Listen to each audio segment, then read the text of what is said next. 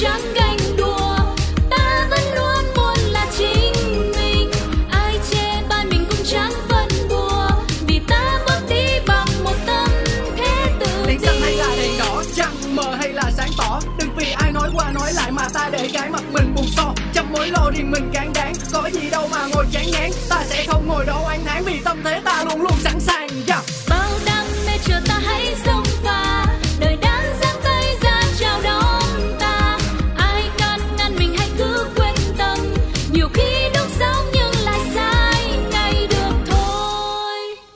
Chủ đề hôm nay là gì? Theo cô á, thì nếu mình không có tiền thì mình muốn quá thì mình có thể mình trả góp cũng được. Đó. chứ không đợi đợi đợi mà mình đủ tiền mình mua. Nếu mình đợi đủ tiền mình mua thì người khác họ mua mất rồi có đâu cho mình mua nữa. Mua sắm trả góp hoặc gom đủ tiền mới mua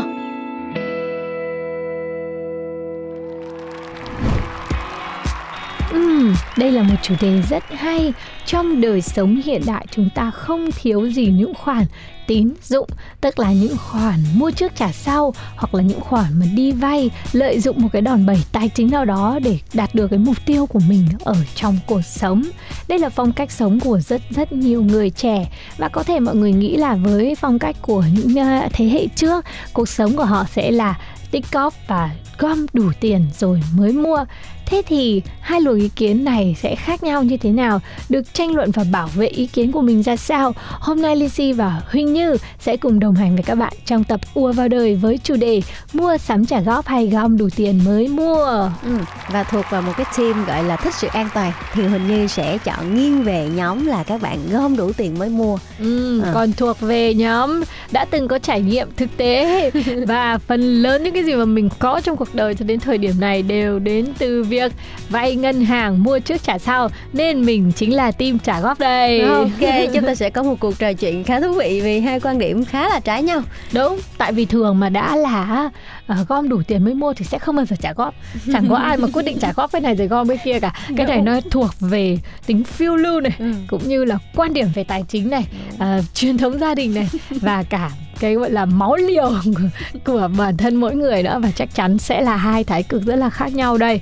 Em đã trong đời nhá, em mua cái gì mà em thấy là một cái tài sản hay là một cái khối um, ờ, đồ dùng mà em phải tiêu nhiều tiền nhất ừ, Em nghĩ là xe máy xe máy Ừ. xe máy của em bao nhiêu tiền khoảng tầm mười mấy á mười mấy Ừ. triệu một cái Dạ. xe máy đúng không và Dạ. lúc đó khi mua xe máy này thu nhập của em khoảng bao nhiêu Ờ, lúc đó em vẫn làm freelance thì thu nhập một tháng của em chắc cũng khoảng tầm tầm đó. Ờ, ít hơn một xíu khoảng mười mấy nhưng mà nó sẽ ít hơn cái xe máy.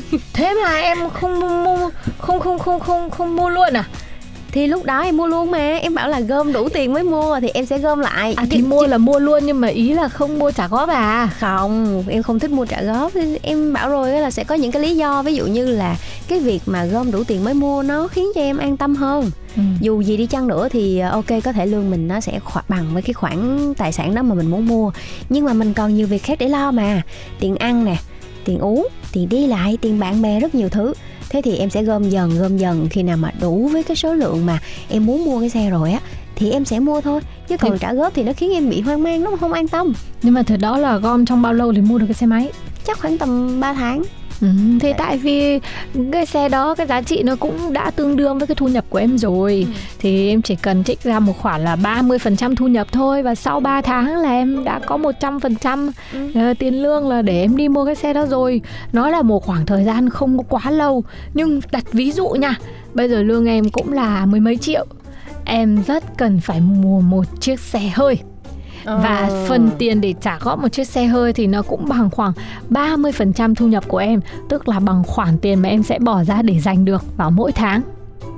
Hơi căng nha Sao mà căng? Thì em sẽ trả trong khoảng 5 năm chẳng hạn Thế thì em có dùng tiền đó để mua một cái ô tô không? ôi không em thấy là lúc nào cũng mang cái cảm giác lo sợ là mình đang có nợ á nó khiến em không thoải mái Ừ. Ờ, cái việc mà mua lý do vì sao mà em chọn gom đủ tiền mà em mới mua một cái vật dụng nào đó hay một cái sản phẩm điện tử nào đó là vì nó cho mình cái sự tự tin là mình đã có được nó hoàn toàn ngay cái lúc đó chứ còn phải đợi 5 năm xong rồi trong suốt thời gian đó mình hồi hộp mình lo âu vì nó chưa thực sự là của mình à, cái quyền sở hữu nó quan trọng lắm và em nghĩ là mua một cái gì đó mà ngay lập tức luôn nó là của mình rồi thì bước ra khỏi cửa hàng cảm giác rất là um, tự hào đấy Ừ. Nhưng mà có bao giờ em nghĩ là 5 năm mà để em gom đủ và em chờ đợi cho đến ngày mà em sở hữu cái món đồ đó ấy, thì em đã bỏ biết qua bao nhiêu cơ hội không? Ví dụ em có một chiếc ô tô ngay lập tức tại thời điểm này em có được uh, rút ngắn được thời gian đến rất nhiều nơi. Em có thể chạy xô đi tỉnh mà không phải lo lắng về vấn đề phương tiện di chuyển sẵn sàng nhận rất nhiều xô ở ngoại tỉnh tại vì em có một cái phương tiện rất là tiện lợi và đó là cái cơ hội về công việc. Em có thể uh, em uh, đến những cái nơi mà uh, buộc phải đậu xe hơi và tại bãi đậu xe hơi thì em gặp được những người cùng cái tầng lớp đi xe hơi. Ờ. em sẽ gặp được một anh chàng cũng có xe hơi. Em tình yêu có thể nảy nở ở những cái level mà nó khác hơn so với cái level cuộc sống mà mình nghĩ. Thế thì tại sao phải chờ tận 5 năm?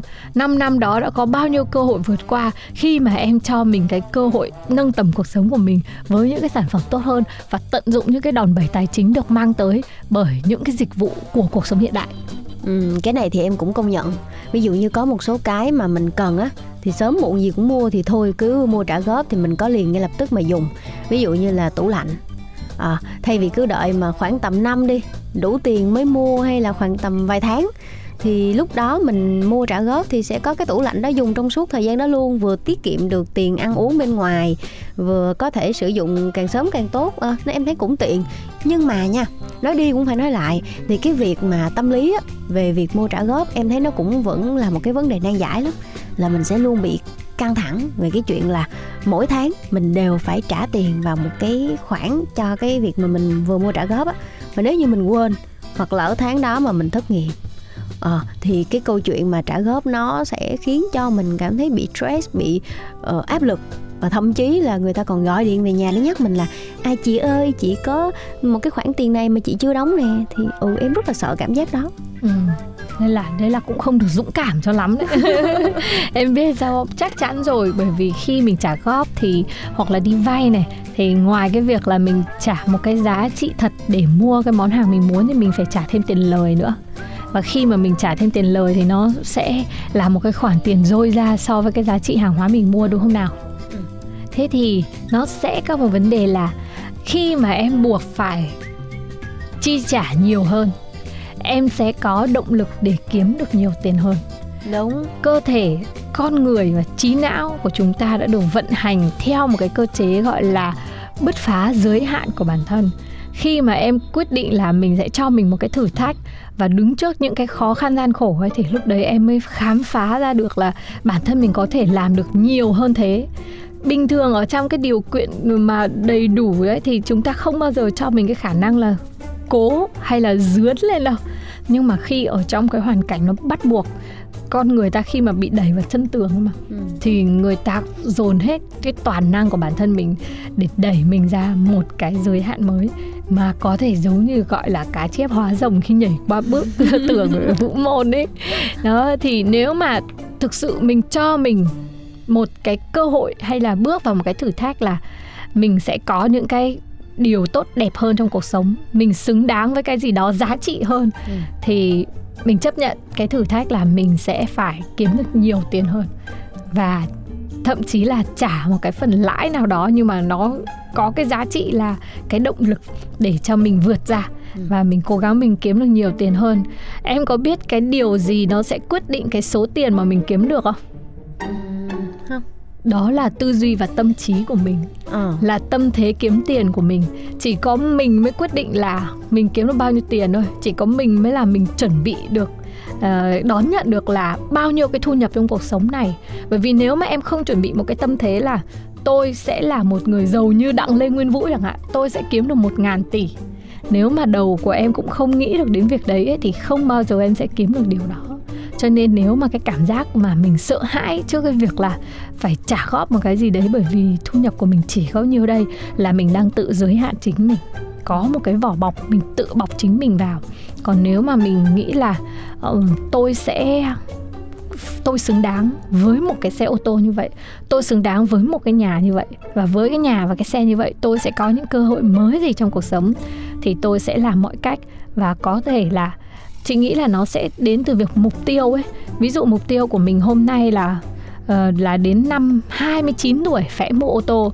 Thì đến năm 29 tuổi nếu em chưa gom đủ tiền em hãy đi vay để đạt được cái mục tiêu đấy tại vì thời hạn đã đến rồi. Và sau đó mình sẽ trả nợ cho những cái gì mà mình đã mua tại thời điểm hiện tại để cố gắng lên như chị nói á, thì thật ra em nghĩ nó chỉ phù hợp với những người mà họ thực sự giỏi và có năng lực để họ tạo cho mình một cái bệ phóng một cái sự thúc đẩy để họ thành công để họ cố gắng thôi.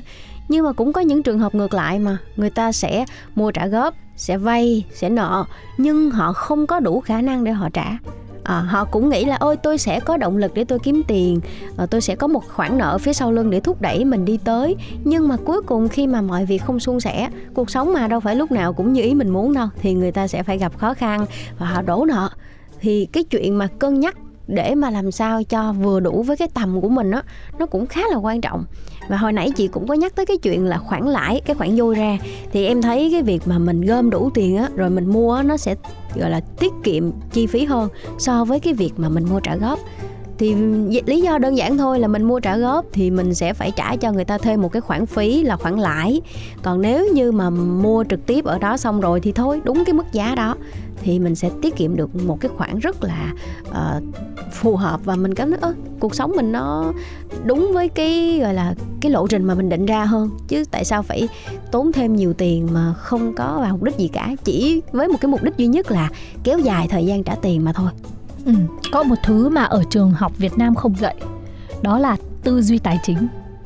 À, bởi vì sao mà em nghĩ là mình sẽ à, không đủ để trả nợ là bởi vì cái việc mà em mua một cái khối tài sản đấy rồi em không biết là cái cách mà tạo ra thêm nhiều tiền với cái mối tài với cái khối tài sản đấy là như thế nào.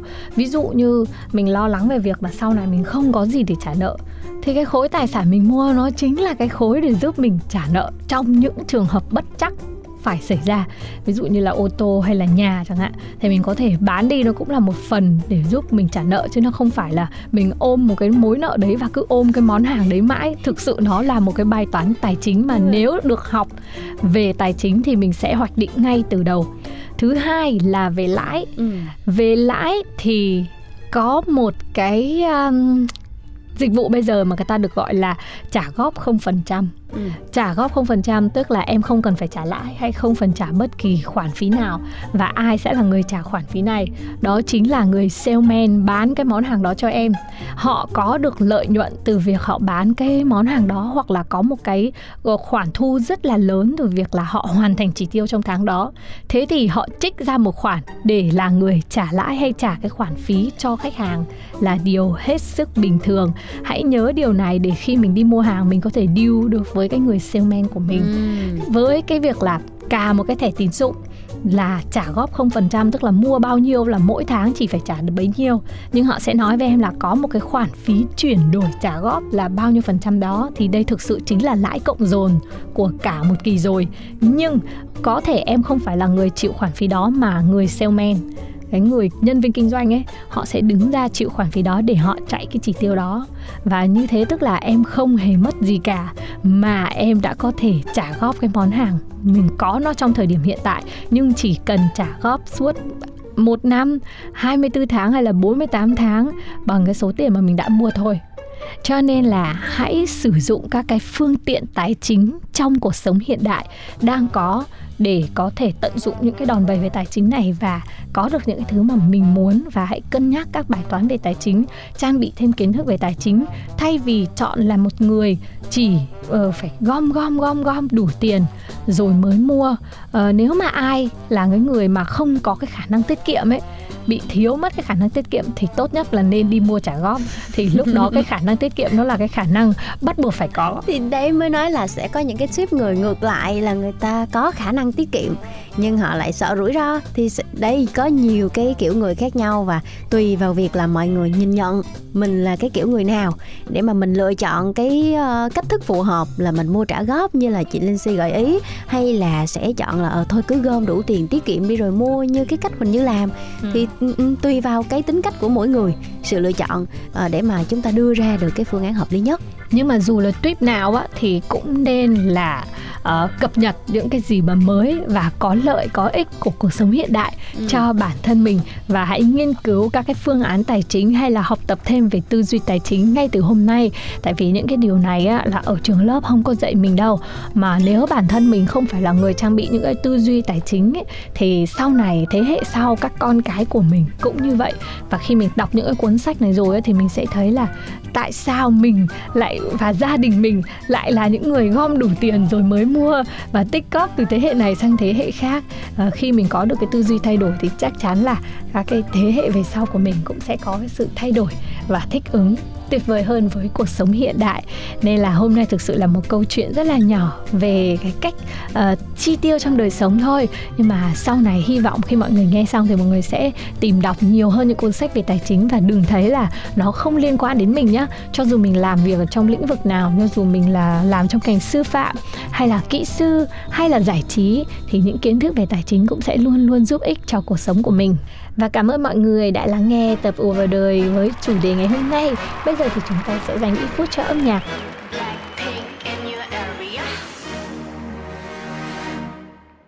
보란 듯이 무너졌어 바닥을 뚫고 저 치아까지 엊그처럼